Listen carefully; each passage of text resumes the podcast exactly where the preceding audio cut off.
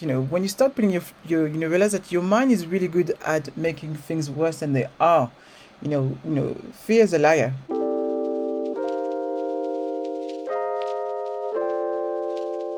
Welcome to Everyday Leadership, a podcast where I interview leaders not defined by position or title. Everyday people who lead their lives in extraordinary ways. And on this podcast, they share their stories the life lessons and practical tools in the hope that it will inspire everyday people like you and me to realize we are everyday leaders. My guest today is someone that I am truly inspired by. She was originally born in Paris, but moved to London about 20 years ago, and she couldn't speak a word of English. Yet within her first year in London, she earned a double degree and she has since gone on to build and found multiple companies. Now, the main one is Three Colors Rule. She is also someone who took the initiative when she realized there was a problem with women in tech, and she's now the founder of a TLA Black Women in Tech. Very influential brand strategist and one of the most influential businesswomen in LinkedIn. Flavilla Fongang shares her story of how she's had to navigate throughout her career, what she's learned, and some key lessons that her mom taught her that have really helped shape and mold her to become the woman that she is today. Let's get straight into it. Welcome to Everyday Leadership. And today I have the pleasure of sitting down with Flavilla Fongang, who is the founder of Three Colors Rule. She is award winner, of the key women in tech. She's an author. She's got just loads of different awards behind her name. And she also has um, a podcast, um, Tech Brains Talk Podcast, which is absolutely brilliant. I would definitely recommend. Flavilla, how are you doing? I'm good, thank you. I'm really well, and thank you so much for having me. Oh, it's an absolute pleasure. I mean, we are talking in um, last year. I was like, we just need to get you on the podcast and just and just talk properly and, and share your your story because it's so inspiring from where you started out to what you're currently doing right now. Yeah, I guess sometimes you forget to look back into the, your journey and what you've done, but I guess you know it's something that people want to hear and feel feel motivated. So I'm happy to share. Oh, brilliant! I thought that should be a great place to start. Would be not what you're currently doing right now, but way back when you started, which was like in the oil and gas yes sector. Because I was looking, I was like, you started oil and gas to what you do right now. They're so completely different. how do you, how do you start? How do you end up there? Should I say? How you how do you get into the oil and gas sector? what well, are you doing in there? That's a very good question. So, before explaining about my journey into oil and gas, I should probably explain my journey into London. So, as you can hear from my accent, you know, um, I was born I was born French. After all these years, I haven't lost the accent, and um, I moved to I moved to London gosh, 18 years ago now, and I didn't speak a word of English. And uh, yes, I study, you know, I, I, did a double degree, a B in economics and law, and a B in communication and marketing communication. Even after that, I, I'm a bit of a study freak. So I went from being a tomboy to being a obsessed with being the best at school. And uh, yeah, so I finished then with a master's in international business. Then I looked for a job everywhere. I couldn't find it because I was overly qualified, but I didn't have enough experience. So I was good on CV, but too expensive. But again, not enough people to think that yes, you have enough talent and you haven't showcased your talent. So I ended up, you know, looking and doing all kind of things from door to door sales, you know, working in retail, translation. And then I found, I remember going, it's always, I always love tell that story because I remember going for this interview and I had the same impressions that, oh, she seems very, you know, smart. And it was, I applied for receptionist job. The reason why I applied for this receptionist job is because I could see the potential of, you know, of progressing quite fast, which was really good. And um, so yes, so uh, and they didn't take me. they said no, we don't want to take her because she's already qualified, and I think she's gonna get bored. And then a month later, they called me by the recruitment agency called me back. Say, yeah, they actually they want you. They they, they took someone but you didn't go well, and if they want to change their mind, they want to talk to you. And, and me and my big ego at the time was like, nope, I don't want it. and then the recruitment agency you know what, just go and see. You have nothing to lose. So imagine going to an interview where you are so relaxed, people just want to convince you to work for them, and you are the one asking the questions. That's how I went to this job, and I negotiated my salary. So I took this opportunity, and it was an event company in oil and gas. And I started as a receptionist. But it took me less than two years to become the head of department. The company was extremely ambitious and grew very fast. Went from, I think it was about 50 people in office in London Bridge, and then we moved to over almost 150 people again. So, which was amazing. So, find myself in the Middle East, Saudi Arabia, find myself in Asia, find myself, you know, Europe, what I'm used to, find myself across the world, you know, in, in, in South America as well. And yeah, that's, you know, I never chose oil and gas for say, but I think my, um, my, just my, my, I think, you know, there's, there's you know, there's an element of a bit of random, which was beautiful because I obviously didn't know anything about, about oil and gas, but I learned as well along the way which was fascinating and also really opened my international career which is so important especially when you where i am right now where i'm de- dealing with so many cultures you know understanding that how do you do business in the middle east how you do business in asia and so forth which is fascinating you just um touched on the fact that when you came to the uk you couldn't speak a word of english and you got a degree or you got double degree.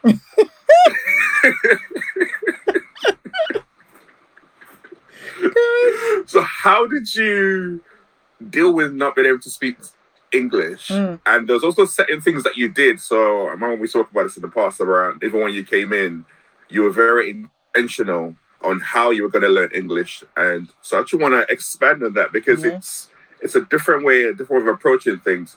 Because when I think about um, inclusion, for example, a lot of times we try to look for people who, who look like us or make us feel comfortable, but you intentionally didn't do that.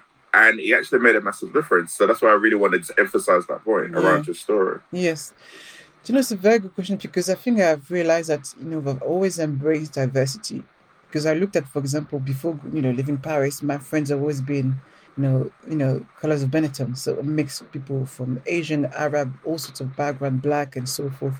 So for me, I feel on people who don't think like me. So, and I think as well in, in the nature of friendship, we love an argument. so we love, you know, the the idea that we can come from different background, but still find a way to connect. And the thing that I did when I came to London is that most people, again, something like human, you know, human behavior is that we feel safe when we're part of, of people, when we are around people look like us or sound like us. So when we travel, something, you know, we go, oh my gosh, you're French or whatever, you are this. And then you go people who look like us because it makes us feel safe. And but I realized that in this element of safetyness, I couldn't really grow because I will confine what I knew already. And obviously, making the move to come to London means that I have to put myself out of my comfort zone to really enable the growth of the person I needed to be, and therefore learning English. So the first thing I remember going is uh, I shared a flat with an Indian girl, a Greek girl, a Chinese guy, a Korean girl. Discover, you know, we learn about language through because for we love of food. So all of us were passionate about food. So each weekend somebody was cooking something different, which was amazing. Again, same thing. Uh, I spend my time watching EastEnders. which I learned a lot about it. You don't need to be beautiful to be an actor. and then the video was good. So I always had the video on in my room because even if I couldn't understand, you know, step by step, because, you know, your mind still puts information. So I will always have a video on and say, oh, wow, now I finally understand what it's saying. But at first it was just listening to the music and then, you know, trying to turn the lyrics and then step by step you get there. But yes, it's that thing that, you know, I didn't fall into the the mistakes a lot of people do is that you know when you go somewhere you you know you're not comfortable you go around people sound look like you where I go the opposite say I'm gonna put myself and you know and and that's how I've managed in two months to be able to speak a decent English and then after that you know keep improving but I must also had an English boyfriend so I did help I mean, a black British, I should say, black British boyfriend, which really helped. Which always, always funny. We're still good friends now, and laugh at me when I couldn't pronounce some of the words. But it was good to have do that. There you go. If you want to learn English and move to a different country, get a partners from different country. There you go. it does really help. you know, when you went to when you finally got the job as the receptionist and you rose up that quickly, did you have a vision in mind or something you're aspiring to get to? Or did you just get into that environment and be like, okay, I can make this happen? Mm. No, I, I, am not going to lie, I didn't, but I had, uh, I think my, the nature of my character is always to be always learning new things. So when I reach a point where it becomes redundant and I, and, and I do the same thing and I'm not using the full capacity of my brain, I will do something else extra. So and I always say that to you know to my team or anybody else you know that I have even as an intern. I say, um, you know, always think about if you're giving a task A and B, try to create another, you know, try to do something else above that because that's what really helps people promote. That's how people who are A team players, they don't are not only good at doing what they do, but they go beyond that and they always do a bit more. So therefore, they become essential. And I think for me was that is that I need to become so essential that not only I could negotiate my salary, I really need to have Flavilla, but also I will always, you know, bring something that exciting into my life. So so quickly before even realizing, I've implemented the you know technology in terms of why are we doing these super redundant things when we can use technology to automate some of the elements? So we become so much you know faster in terms of how we process because human error you know cannot compete against you know the automation of you know of technology. So i've implemented how technology can help us you know remove things that are you know uh, redundant and focus on things that are more interesting in terms of innovation. What can we improve? So i did that with my department and quite quite fast. So yes, it was pretty much that that really led me to leadership and always you know driving innovation the way I did. But there was so much I could do within this business, and at some point, I realized that my ideas were just you know too much for them. They, they were not ready to take on board my you know my desire to always push a bit further. So then I had to look somewhere else. Bye. so is that what led you into moving into like um fashion? That's what led me. Yeah, that's what led me into creating my own thing. I couldn't find the satisfaction. You know, I had a moody, you know, CEO, and I, you know, I looked in terms of how I was managed and what I refused. I had really bad managers. One was moody and one was extremely micromanagement, and I became the opposite of that. Now I always wanted to give people the freedom. That's why I really, you know, the the whole idea of working remotely did not, you know, COVID or whatever, did not affect us as a team because I never focus on the input. I always focus on the output. Everybody knows what they need to achieve. This is the result I'm looking at. You know, this is where I'm looking at. And really, so this is what led me to. I always loved fashion, so I was always a fashionista. And fashion was more than the, the you know superficial aspect of what it was. It was about how people we in you know we judge each other by the way we look, and also you know, our confidence is built in terms of how we feel. And I used to, because I used to work with women first, I always say, like, wear sexy lingerie. I say, why? It's like, nobody's going to say it. It's for you. That's how you build your confidence. if you look at yourself and look good in the mirror, you can just feel like you can take on the world. If you wear some granny panties, you won't have the same confidence. So wear some sexy lingerie. Yes. I don't know about men. so I used to say that, you know, to women, and you know, it was for me, it was a way of, you know, it was starting to personal branding in terms of how to build your brand. So, you know, way you know, perceive you, way people judge you. So if I go to, you know, if I go to marketing tracks bottom, people don't have the same attitude when I wear my my you know my stilettos and my red suit, you know. And that's just how we are. We make judgment of each other. So yes, that's what led me to the world of fashion and working with uh, working with brands some of them have been bought out, such as Debenhams or LK Bennett, which was such a long time ago now when you think about it, but a lot of lecture, which was all fun. But what really interested me was the fact that against something, those big brands were there, and against something, you know, you have you employ people who necessarily are, you know, have a mindset of, a, of an entrepreneur. And I came in and you know, you know, show them different ways of utilizing the strength of their brand through experiential event and so forth. And you taught you taught yourself when it came to to fashion. Correct. Where did that um confidence, shall I say, come from? Mm. I think is I think you know it, it all started with my you know moving to London. I think that you know when you start putting your your you know realize that your mind is really good at making things worse than they are. You know you know fear is a liar. It will prevent you by nature. Your mind will want you to to be lazy. You know so I do a lot of things around neuromarketing. So your mind wants you to be lazy to stay safe. Do nothing as much as possible so you can live forever. But sometimes during the during being lazy, obviously quite often being lazy doesn't lead to you know the best fulfillment and i've learned to recognize that embrace that you know that fear and let it you know you know be around me but not let stop me from you know doing what i want to do and i think that's you know again something like everything that i do right now has been proof you know self self-teaching really everything that i do right now an obsessive learner i always consume audiobooks or you know books or whatever i learn from different space arts or psychology in negotiation and all sort of things. But yes, so I've always, I always feel that you know the best way to stay, you know, to be happy, is for con- continuously learning and and having and meeting new people, exchanging great ideas. And that's why people say like, how do you do all these things? I say, yeah, because I just, you know, I, and sometimes I have to control myself. Like, okay, I can't do all of these things. Otherwise, I would start a new business every month, but I can't. I just had to. Or what I try to do is to pass on, and I just say, "Hey, why don't you do this?" Because I say I can't do it, but why don't you do this? So I pass on this idea, and I think I always think that you know, the ideas are given to you. If you don't apply it, it gets given to someone else. A number of times we refuse to do something. Like I remember, you know, there's one place I love a lot. It's called the Ned in London, and this place the first time when I came in, it's like, oh my gosh, I had this idea when I was 12 years old and you know I put it on paper. This place where there's different restaurant in one one one the one um one the on the one um building existed. Or compare the market was one of my one of my early ideas when I was young, but again something I didn't have the technology background to do it. So I would like to say to anybody listening to this, if you have an idea, don't think too much in terms of how can you not do it, but find people around you who can help you make this you know reality. And I've tried to take the same approach now. When I have something that I really like, I just don't think about in terms of what I can't do, but who else can do it with me to make it work. Mm.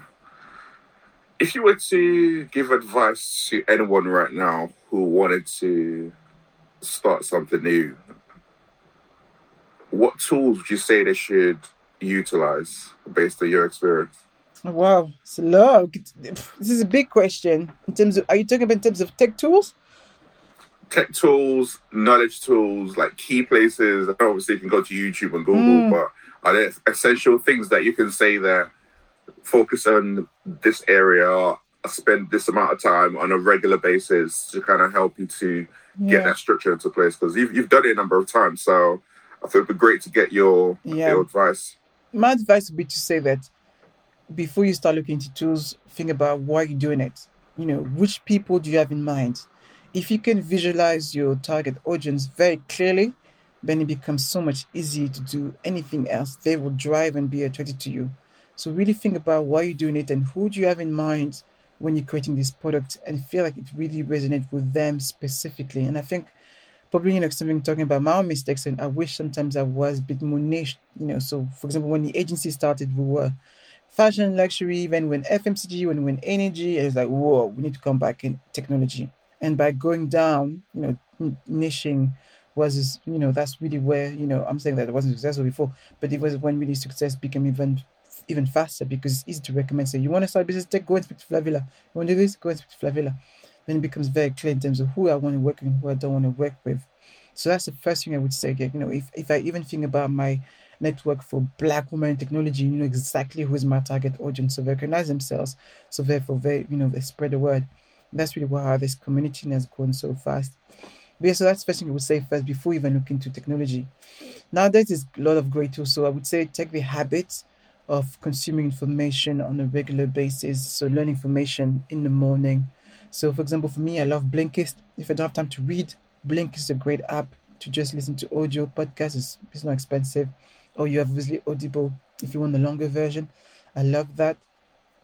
When it when it comes to tools that I like, LinkedIn is still my favorite social media app. There's new ones are being started from Clubhouse and all sort of things, but LinkedIn remains my my biggest money generating. So know where your clients are. You know, you, you can choose to be a bit everywhere, but where you spend the most of your time, you need to spend where the money generating information are. For me, LinkedIn, you know, I've attracted amazing partners, clients from LinkedIn. So that's super key. In terms of tools, you think need to think about, I would say, you know, why I'm able to do all of these things. I think about how technology what can be replaced by technology. So one thing that at the moment technology can do is creativity, but um, when it comes to the you know to you know for some of the outreach or some of the cold calling, technology can do that. So to some certain level of of uh, of uh, being very bespoke. So I love tools such as Lemlist. I really like that. It's one of my favorite tool for cold calling outreach. Um, other tools that I use on a regular basis that goes alongside PhantomBuster. It's really good. Again, that those tools are linked to LinkedIn. So LinkedIn is the, the source, and then from that, you know, you can choose your LinkedIn outreach. Um, yes, yeah, so, and you know, YouTube is great as well from a way of posting content, but also finding content. And I would say another thing that I would say to you know to someone starting right now, say you know, focus on your clients, but also focus on your partners who have strength and power out there. So really think about who can influence the market choose you. So and just think about the latest client that I'm working with right now, which is a big company. And the reason why they're working with me is because they were influenced by somebody else. So you have to work for Villa. So I didn't even have to convince them. but hey, I was told I was supposed to work with you. so okay. So this is why it happened. And that's so important. People really underestimate the power of having great partners to recommend you. And I always say that, that it's not about selling, it's about being so good at what you do that people talk about you and recommend you. If you have done that and really care about developing great product, great service, great customer service, then you have, you know, you have just you're building a, a pipeline with the strength of others. I think it's um, probably the greatest thing you can get when your previous clients become your your spokespeople, yeah, your and your PR people for yourself, yeah, because yeah. it just makes it so easy. Mm, absolutely, and it speaks to the value of the work that you've done in the past as well, doesn't it? Yeah, absolutely. I always work. I think it's one thing that people will know that you know my character as a leader will influence how my team behaves. So it was, you know, people know that I always want to put people on a pedestal when I work with me. I want to feel like they're only working with me. They're my first interest and their success is ours. so they have to be successful so we can brag about their success. Because otherwise, doing all this branding, you know, branding or you know, or branding, especially branding, takes a lot of time. People don't recognize the impact because it's invisible, you know, you know, credibility or power that you're building for a client. So sometimes people find it really hard to measure it. So it's important that you know we we set this right, you know, clients that desire to be successful. So we really want to make sure that clients don't only choose it, we also choose them. So we have to be, you know, keen on their success. Like, oh, maybe see what's what. No, are you in on this? Are you? Are we going to work together? You know, to make this work? Yes. And if we have that, then we keep on going. Would you say it's important for everyone to have a brand, regardless of what you're doing and what you operate? Or do you, would you say it's down to if you're trying to get a job or move into something particular? It's a good question. I think if you are just trying to make money, having a brand is not relevant. So, for, let's say, for example, I've, I'm I'm I'm a company in China and I'm making a copy of the iPhone. Yes, so I'm basically targeting people who cannot afford. Okay, I'm taking the iPhone. Well, let's say something cheaper, but something else. You know, I'm, t- I'm making there's a you know the board or I can't remember it's called, but any product out there that is very expensive. And I'm a company in China and just want to make a version which is cheaper.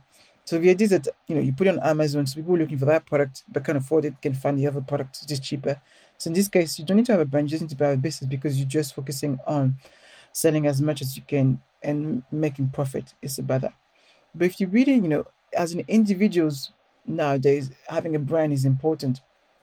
Because also as individuals gives you the power to negotiate your salary yes?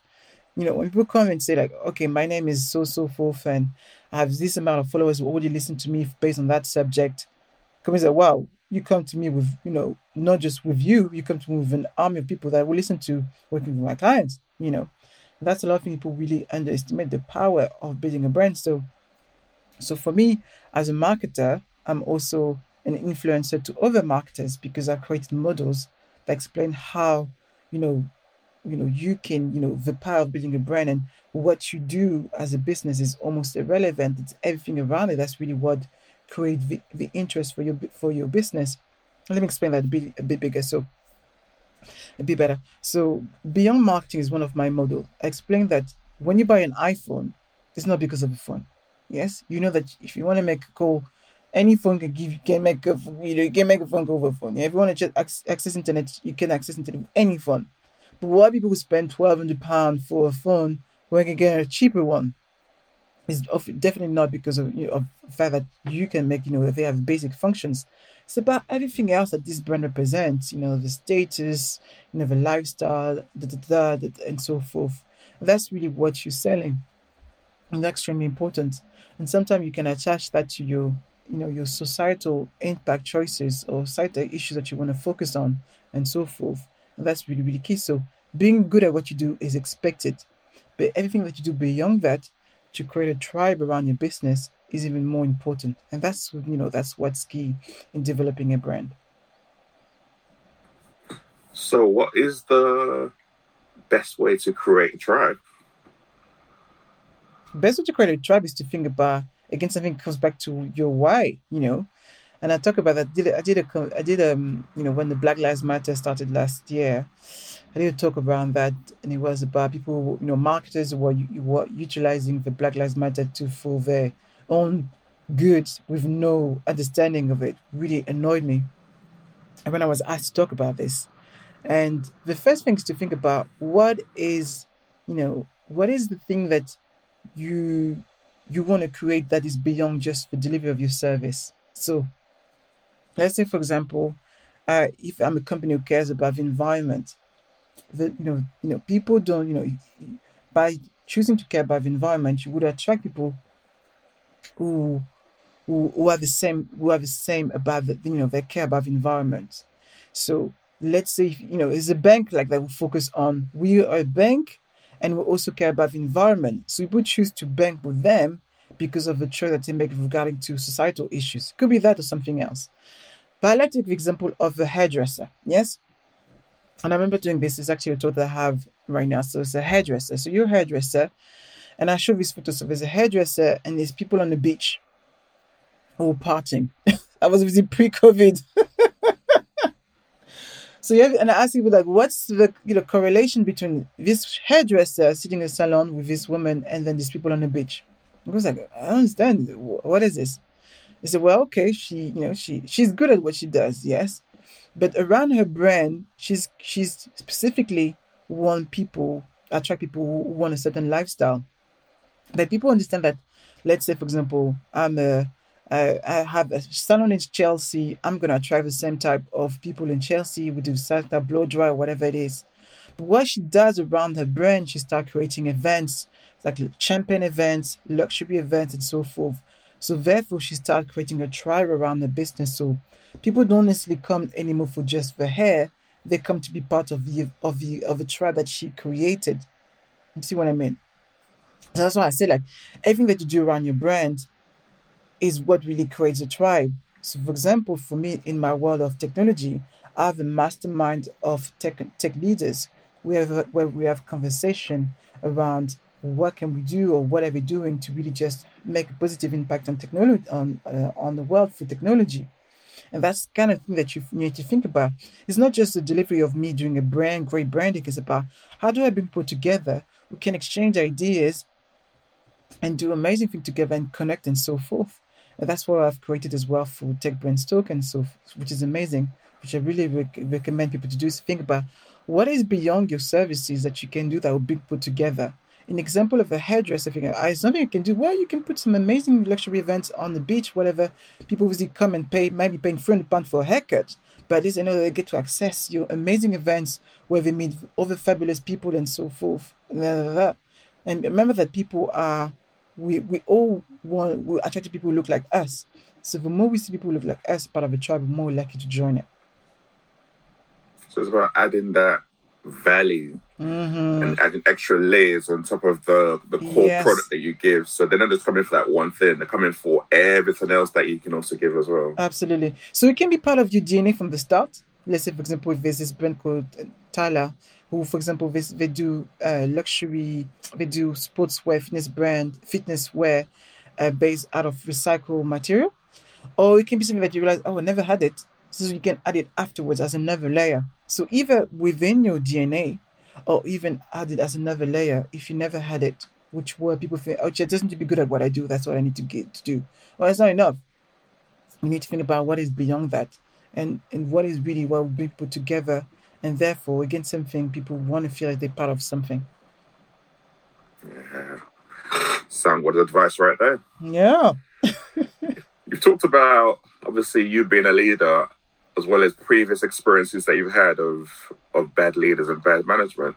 So I'm curious to understand what is your definition of leadership and what makes a good leader? mm, love this question you know it's funny because if it was someone i did an interview and people say you sound like a coach i say oh it's true i do sound like a coach and i think you know the difference between a manager and a leader is that the manager will tell you what to do where the leader will enable you this is what i do i love to enable people And what is people come to me and you know they come with pre- preconceived ideas in terms of what they're capable of doing, and I will always challenge them, say, "You think you can do this? We're gonna try something that you've never done before.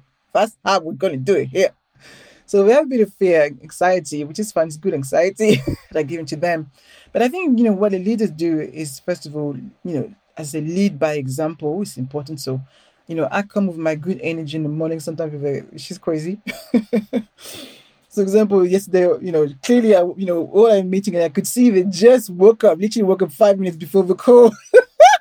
I was like, you just just woke up five minutes before the call, and I just laughed. It was like, you know what? I really don't care what you do, and I know people would, end up do that, especially when you work from home. And I don't mind because I trust them; they can do the work, and that you know these little things don't matter to me. You know, if I need extra sleep, then go and get it. but for me, it's that you know the ability for me to be vulnerable in front of them and say, hey, I made a mistake. So they can be the same thing, you know, in front of me and say, I made a mistake. So tell me before you try to hide it. So for me, good leadership is not creating an environment where they fear me, but I welcome them to challenge me and be honest, say, hey, Flavilla, I want to do this, or what do you think about that? And always, you know, feel that they can, they take, allow them to take ownership of everything that they do. That's very important. So, and, you know, for me, it's really enable my team, you know, either indirectly, even people just look at me, follow me for what I do, is that enable them to believe that they can do this. Because I always say, fear is a liar. Don't let it consume you because it will stop you from being who you are. So great, you know, for me, a great leader enables people to see, you know, enable them to, be a better version of themselves and feel fulfilled in the job that they really love and get excited to wake up five minutes before the call, but be there and, and always be present. So you know, one thing that you know that I that you know you know that people love what they do and enjoy working with you is and when you say like, why are you still here? why are you still here? Why you go home? You know, go home, you go home. And that's you know one thing that I want want them to feel that you know I'm not their manager. I'm there to support them, enable them to be better at what they do, and that's what they that's what they do. Yeah.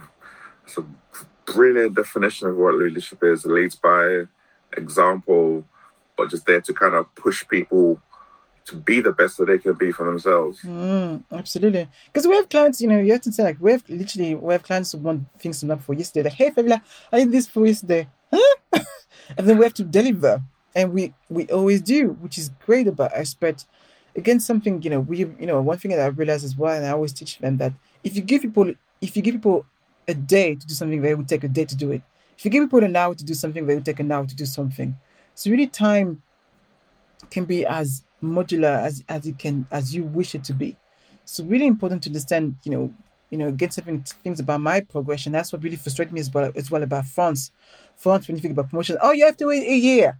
I'm like, why you have to wait a year, year to move to the next level? Like that's what I love about English. Like if you're really good, six months, boom, next thing, six months, boom, next thing, six months, whatever it is.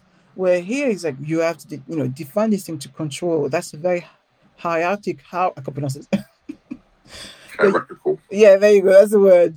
you know, which really frustrated me about the France, you know, you know, management systems. Like I want to progress fast, and I'm I'm a fast mover. That's why, you know, people say, how do you write a book in the in in a couple of months? And because time is irrelevant. You know, if I want to give myself a year to do this, I can take a year. If I want to give myself two months to do it, I can do it in two months. It's up to you. And I always good to have a deadline in your mind in terms of what you want to do, but be create your own norms in terms of what time is required to do something instead of say, oh, this is how much it can take to do this. You know, reinvent your own model to prove yourself and see what you can do. But if you follow, you know, if you follow the norms, you can never be a fully, you know, fully great innovator or, or game changer. That's what's really important. So you sound like someone who has a lot of self drive, self determination, just be like, no excuses. That's the time I'm giving myself. I'm going to stick to it. Yeah, absolutely. You know, absolutely. My mind is my biggest asset. So people say that what are the things that you do in the morning? First thing I wake up and I thank God. Yeah. So thank you. I'm awake. I'm gonna live another day. I'm seeing February. My family is alive. My friends are alive. I'm happy. Then I wake. I know I wake up being grateful for ten things. I would say like ten things that you're grateful for. You know, take the time to be take. You know, to appreciate what you have is so important. A lot of people don't take the time to do that from that, you know, my mindset is, you know, I'm I'm excited about the day. I'm excited about what I want to do. And then ideas start flowing to my mind, you know, so good things can boom, great, you know. So I've always, you know, used, you know, understood the, the power of mindset and how you you can fuel it to achieve great things. And I do the same thing around people around me. So yes, so self-drive has always been that, but again, comes back to my own personal why. So I'm driven by my own family in terms of what I want to do and achieve for them as well. Which is not a selfish act. I know that if it becomes, you know, becomes achieve even more success, it benefits just not me. It you know benefits everything around me. That you know, I appreciate the sacrifices my my mother has done for me. So that's my you know one of my biggest motivators. So think about, you know, it's funny because I you know I love the book which obviously gonna not come out of my mind. Think and grow rich, you know, think like you know, men are driven by women. I think like, what about women then? Why can we be driven by that? You know, sex is a high driver, which is true. Sex is a high driver. I think like, what? Why can women be driven though? You know, it's like it was either a mother or either a woman and so forth. I don't know if you read the book. Yeah, it's yes. about love and sex and the energy between both of them. Exactly. Yeah. And it is, you know, it is a good one. And thinking about what about women's point of view? Again, something, you know, you can find your own drivers. And for me, it's just about, you know, something from my mother's point of view in terms of what she's done for me. And, and that's super ext- extremely important. What would you say the biggest lesson you've learned from your mom is? Um, it's funny. She's like, oh, oh, what's so clever? Why I never listened to what she said when she was when I was young? She said so many things. Mama's always been good with money. That's one thing. Like you know, even if she had not little, she always make sure that there's always food on the table. She's always good, big in terms of even investment. She was investing. She's investing, you know, for all her life. You know, and things like that. Um, you know, see, Mama's always been the, you know, the one of the things that Mama always told me like, if you want a cookie, you're gonna have to tell me, because if you don't ask me, I can't give it to you. That's what it is. If you don't ask, you don't get. So I was always taking the approach of asking if I wanted something. That's that's what's called prospecting. or hunting, as I say sometimes. So think about the biggest partners I have. I've you know, I've literally, you know, go and act. You know, a lot of people go and expect them things to come to them. Even though, you know, I have, you know, in my blood, you know, I have some royalness, royalty and so forth. But yeah, so biggest lesson I've learned from my mom is that never let anyone feel pity for you that's super important. And even when you have nothing, you know, not let people think less of you. So that's one thing. So always embrace. And that's probably that's that's probably where my desire around personal branding and elevating and you know projecting the right image to attract the right you know right people around you is important. So even if when I had a little, you know, I grew up in Paris, but I grew up in a ghetto. People think, oh my God, you're from Paris, you're from Paris, but I grew up in a ghetto, right? Where you know we you know you had uh, you know all sorts of you know bad influence around me but I didn't let the external world know about that because I didn't want them to define me by my entourage or not necessarily entourage, but by where I grew up to think that you know they could pity me. So that's one of the things that lesson people my mom has taught me. And how did you um, get into tech. When I was getting to tech, well, like eight and found like the black women in tech. Yeah, it's a good question. I like that. So, how did I get into tech? So, yes, so as I mentioned, so when the agency started 3 Colours Rule, started, we were fashion luxury, and then people came to us, Oh, I wanted to work with us? Like, but we're not doing, that's not what we do. It's, like, it's okay, we want you to do it because you are highly creative. It's like, okay. So, we ended up working a lot of sectors, and technology was one of them. So, at some at one point, we had to choose. We are doing too many things, and becomes really hard to prospect. So, we decided to say, Okay, we're going to choose technology and be more thorough about that. And it was we're super excited about technology because we had people who are creating amazing things, but not necessarily find a way to do it and explain it in a simplest way. Like, what is it do you do? it's like, talk to me in English, which we like, which we really like. And then the nature of the nature of my role requires me to be out there, you know, either you know network or or just you know speak or all sort of things. And I've always, you know, I've always been accustomed, you know, working in oil and gas by the fact that I was the only one in a room, except when I was going to Nigeria, which was great. Yes, I was so worried about my people. And and then when I when I've when I've worked in tech, said, oh my gosh, it's either just I'm either just the only woman in the room, or I'm the only black woman in the room. I said, I cannot believe there are no other great black women working in technology. I refuse the, the just the idea of not seeing other black women for me was not possible. And um, I kept the idea in my mind, so I kept on going. Like, this? Okay, great. It's good for me to stand out, being the only one, because you know me. I wear red suits, come into room, high stiletto. You know I'm here. I'm. You're gonna remember me. You're gonna know. You're gonna know. You're gonna know I'm here. Listen, you know, I make the approach. They're like, "Who's this girl coming coming to our circle?" And um, and then I I was invited. Mike, one of my friends said, "Come for to this event. We're doing this private lunch." and uh, she comes. It was 150 pounds. Like, oh, oh, I pay 150 pounds for lunch, but so let me see what's on the menu.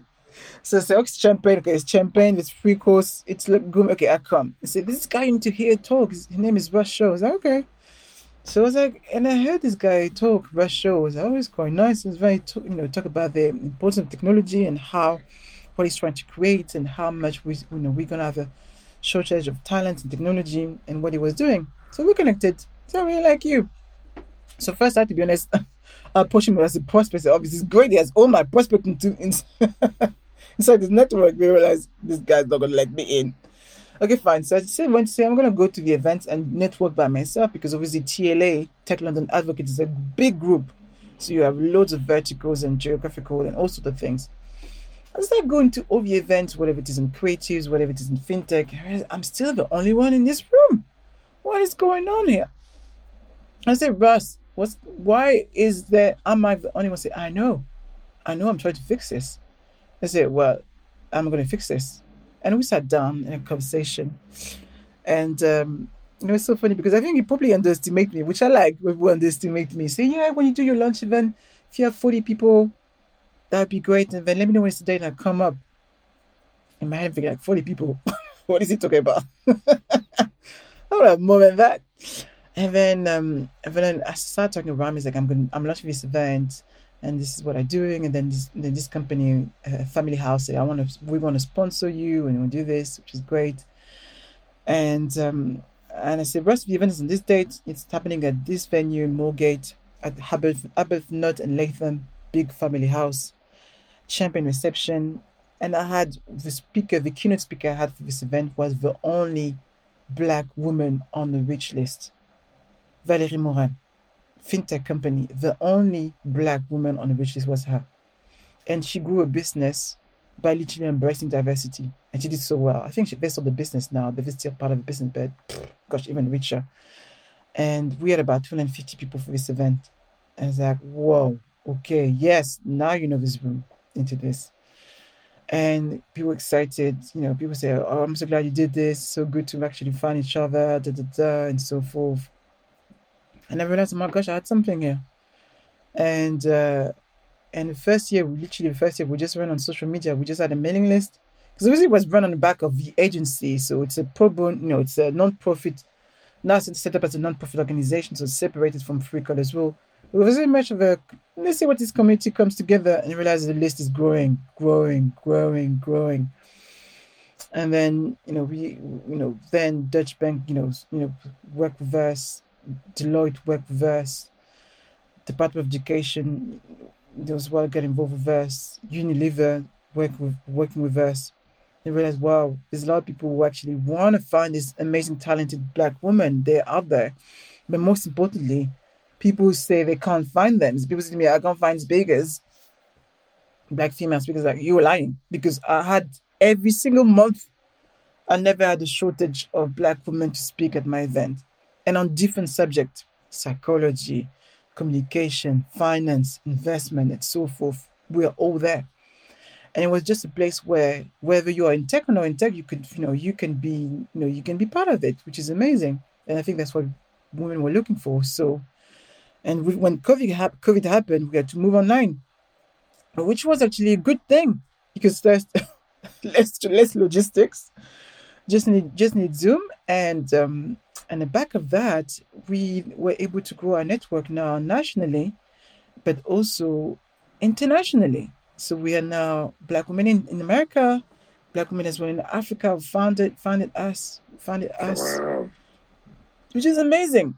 So now it's actually become a global network where women come from all around the place and now we have a website which is great. So you know, we started telling stories of black black women as well on the page, and you know, so many things that they've done. And we're doing events on a monthly basis on soft skills, not hard skills, but soft skills, which is growing. So now, you know, say I have to set up as a business. It can't be as a non-profit organization. It can't be just one thing because we want to grow. And one of my big missions this year is to is to create a book because I was looking at where the stories of black British women who have done some things around technology.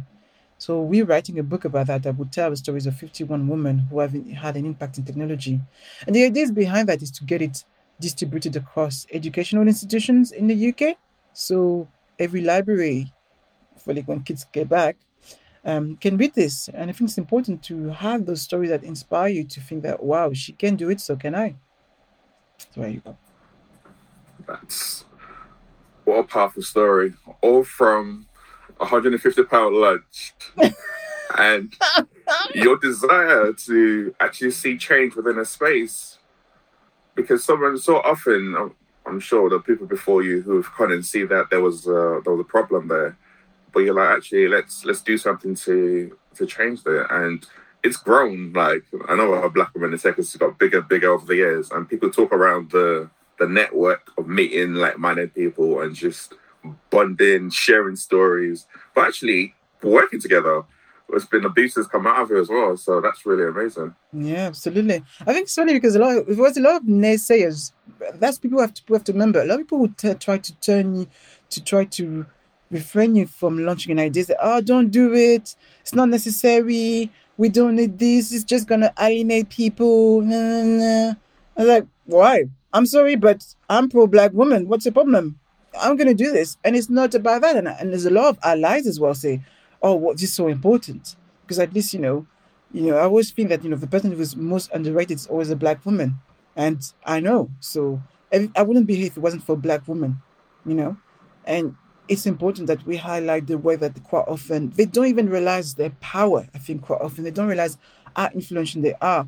And this is why I want to highlight them so they can really regain that value, enable them to see that, wow, what you do is amazing. And they don't often, literally, I remember going with one of them say, we were talking at uh, was Black Girls Talk we did in November. I said, oh, I was part of, you know, so introduce her, tell us who you are. And I said, oh, I was part of a dot com. and she did that so casually.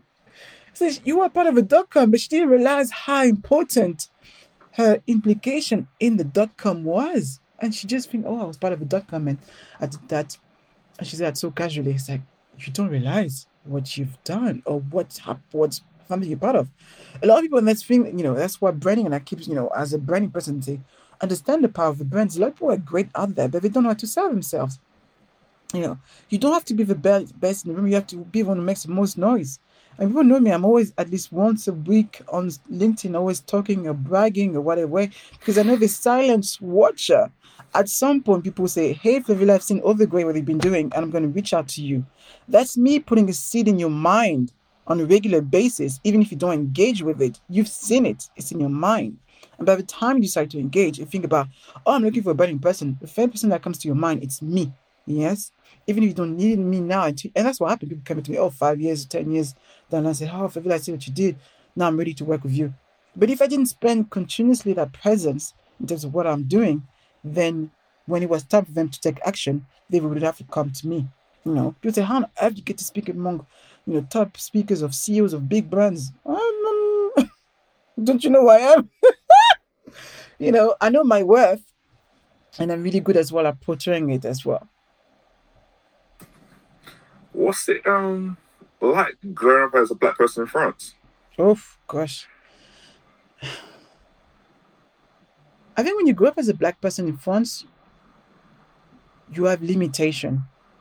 So again, I, I didn't mention this, but before coming here in, in London, I really thought that could not only be the assistant of someone else, the assistant of a manager, because I never saw people looking like me in power or responsible in, in director roles or senior level roles. And if you don't see people look like you, so therefore your expectation will be are lowered. And that's why London was such a pivoting moment in my life in terms of wow.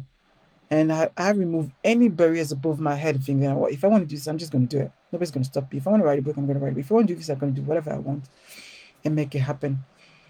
And that's really what it is to be, you know, they talk about equality, da, and so forth, but you can really sense that, you know, even though there's some progress now compared to when I when I left now years ago, but yeah, so you know there was a lack of representation of black people in successful role, and the, the less you see this, and also you have to see in terms of the way Paris has been built, poor neighborhoods be, have been put in the outskirts of Paris, where you see here in London, you have council flats all over all over the city. Yes, so you may find council flats in Chelsea, you might find council flats in Brixton, you might find council flats, sorry, council flats, sorry, in um in all fancy places, which always makes me realize like this person paid this, this person paid this amount of money, they live just across the road. But but in Paris it's the same thing. So really creating a divide in the structure of the build the, the build of Paris. So where if you're within Paris, that creates division. And if you if you will say, oh, you know, if you if you live in a suburb of Paris, you know, you are considered as second class. I in my in we now, you know, we're more in the center of Paris now, but before we used to live in the outskirts of Paris. So therefore, you know, you know, people say you come from the 92 or 93 or whatever, you know, you know, uh, region of Paris, you will know that you came from people perceive it as lower poorest areas. That's how people will say it. So when you put your CV or you put where you come from, they think, mm, okay, that must not be good. So it was a good way to filter, you know, people based on their names. So if your name is Mamadou or Mohammed, you know, and they did that test where put exactly the same CV. One is called Carol, another one's called Mohammed. Mohammed didn't even get the interview. Carol did get the interview, but she got exactly the same role, get the same ex- experience. So yeah, so being being black in Paris wasn't um, wasn't you know wasn't as great as being in London. Even though you know there's still things to be done, but yeah, big difference. Uh-huh. That's interesting. Um, what you just said right now, I can relate to that as well. I remember doing exactly the same thing in London mm. when I was trying to find jobs way back, and I just applied, applied, applied, and I couldn't, and I changed my name, same CV, and I got interviews, mm. and that was years ago. But yeah, it's different country, but a lot of similarities and Absolutely. a lot of ways when it comes to yes, and that's why it's important to break those, you know, you know the the tokenization of black people in terms of you know as a as a marketer you know I, you know even me i influence my clients in terms of how do you represent in terms of what visual do you use for your brand because you know this the perception that will cultivate around you know the advertising marketing industry has a big impact in terms of how we keep putting people into boxes. So it's important that we see more representation of successful black people, not just the idea of we, you know, if you black, you only this, know, you are, you know, a benefit seeker, or you, you know, you just, you know, this, or you end up in a gang, which is not true. You're really people from all sorts of colors in gangs, you know. So that's why it's so important to raise representation in a positive manner, so really can change the outcome for a lot of people. And, that, and and you know you know focusing on on black women was important for me, but also I wanted to not be exclusive because I wanted to bring allies. So they understand how it feels when you're in a room where you are the minority. And I love when it comes like, how does it feel to be the minority in the room? and you know, so like you can feel, you can put yourself in our shoes and understand what you can do out there to, to use your, your power of influence to change your game, not only for you, but for other people as well. You know, it's important those things to happen every day. And we do we do really underestimate, you know, the as you know something of assumption, you know, the, the assumption that we make just based on our subconscious mind. And I love psychology because when it's in psychology, you can apply in marketing, and that's what it is that we do. Is like we we have we feel safe. A lot of people don't achieve, you know, success or happiness because of playing the safe card all the time. The same thing when we choose a brand, we choose brand that we recognize. I love this example when I went to Mexico with my brother, and we come out of we're in Cancun, and we see this long queue people. You're thinking, what's going on? I think, oh my gosh, maybe we're serving margarita. Maybe we're only Margarita now. This is the best place ever. And no, when we look at the top of the queue, we see all these Americans travel all the way to another country to have a Starbucks coffee. That's the power of the bread. That is the power of the bread. That's the power of the bread. Again, safe. Human nature is to want to be safe. When we don't know where I'm, the opposite like, oh, I've never tried this. I'm going to try something I've never seen on the thing. Possibly I'm going to try frogs, you know, camel, all sort of weird food. Okay, I haven't tried insects. But yeah, so really just showcase in terms of why is it so important to build a brand? We feel safe behind brand because we don't like to make, you know, mistakes and take risk by nature.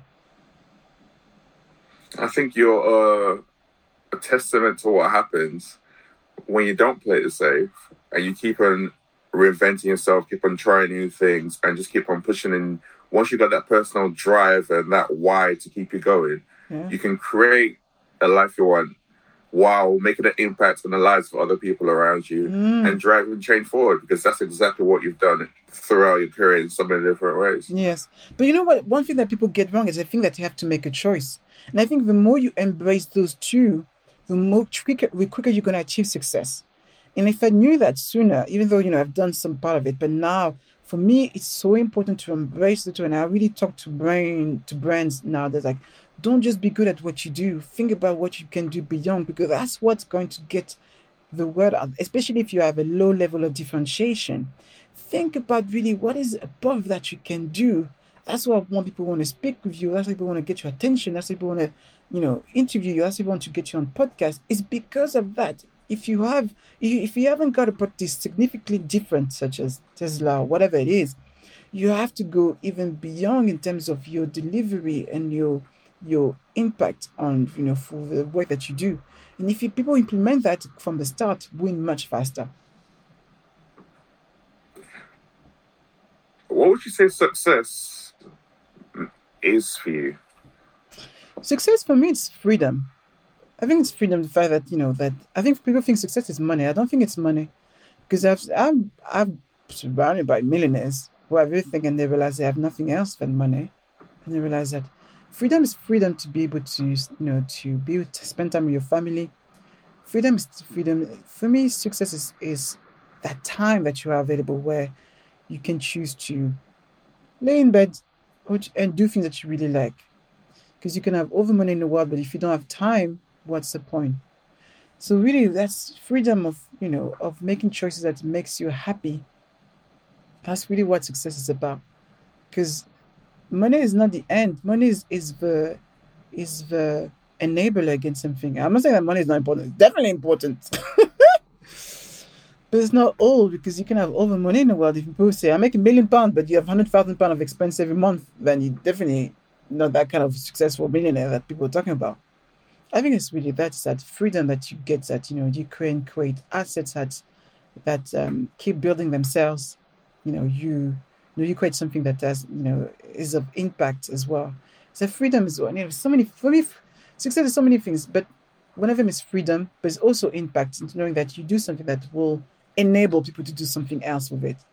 We all underestimate our power, big or small. Yes, we all impact one another. I love this exercise. I remember doing this exercise, my probably one of my last talk I did uh, in front of an audience, and I asked people, "So close your eyes and think about someone that you really, really like, that really influential in your life." And you can see as I'm looking people with their eyes closed and they start smiling. And I ask them the same question again. So think about someone that really, really is happy to have you in their life, and think about them right now, and see like how much they love having you in their life, and you can see them smiling. So now I want you to think, remove yourself from their life, and think about how their life would have turned out. So that can be you being a mother, or you being a sister, or you being a friend, and you can see how their face just go like, and say like, do you think you have an impact? Do you make an impact? And I say, yes, we do. Yes, you do. And people always think about, I have to be the Nelson Mandela, I have to be the singer, I have to be Oprah Winfrey. Not talking about like impact. Impact doesn't have to be touching millions of people. You know, the thing that we do every day, being a good parent, being a good brother, being a good sister, is all impactful in terms of how, you know, what we do for each, each other. So let's not neglect that. What a perfect way to end what's been a, brilliant interview. There's so many things that we could go into around like neuroscience, neuromarketing, all that kind of stuff. But that's a whole different conversation. Yeah. Another time. We can do it again. What's the best place people can find you? Well, where can you find me? Everywhere except you know, you're not gonna find me on TikTok. That's not me. But you can find me on. Why not? that is not me. I'm not. Uh, I love dancing, but dancing to sell my services that is definitely not me. dancing, pointing at words. That I'm looking for that. Oh gosh, what have you done, TikTok?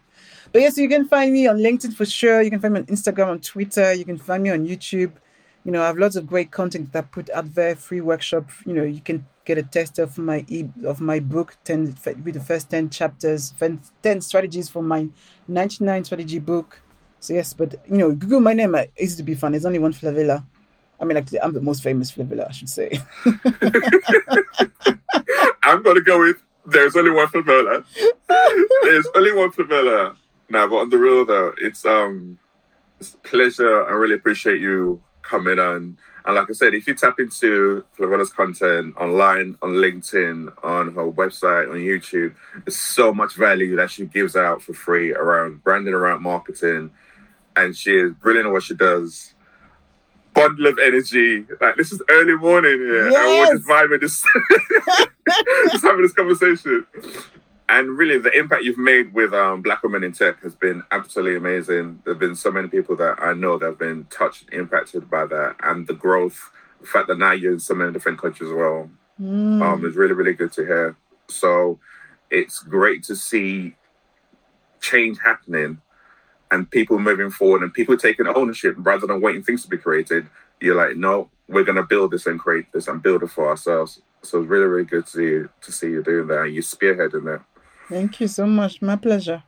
Wait for the next thing. Wait for the next thing. I can't wait because I know it's gonna be dope. So this is Everyday Leadership season. Thank you for listening to this episode of Everyday Leadership. You can check out the show notes on www.mindsetshift.co.uk forward slash podcast, where you can find out more about my guests and how you can contact them. You can listen to old episodes, or if you have a question about this episode or any other episodes, you can just press a button and ask me that question, and I'll answer it on the next episode.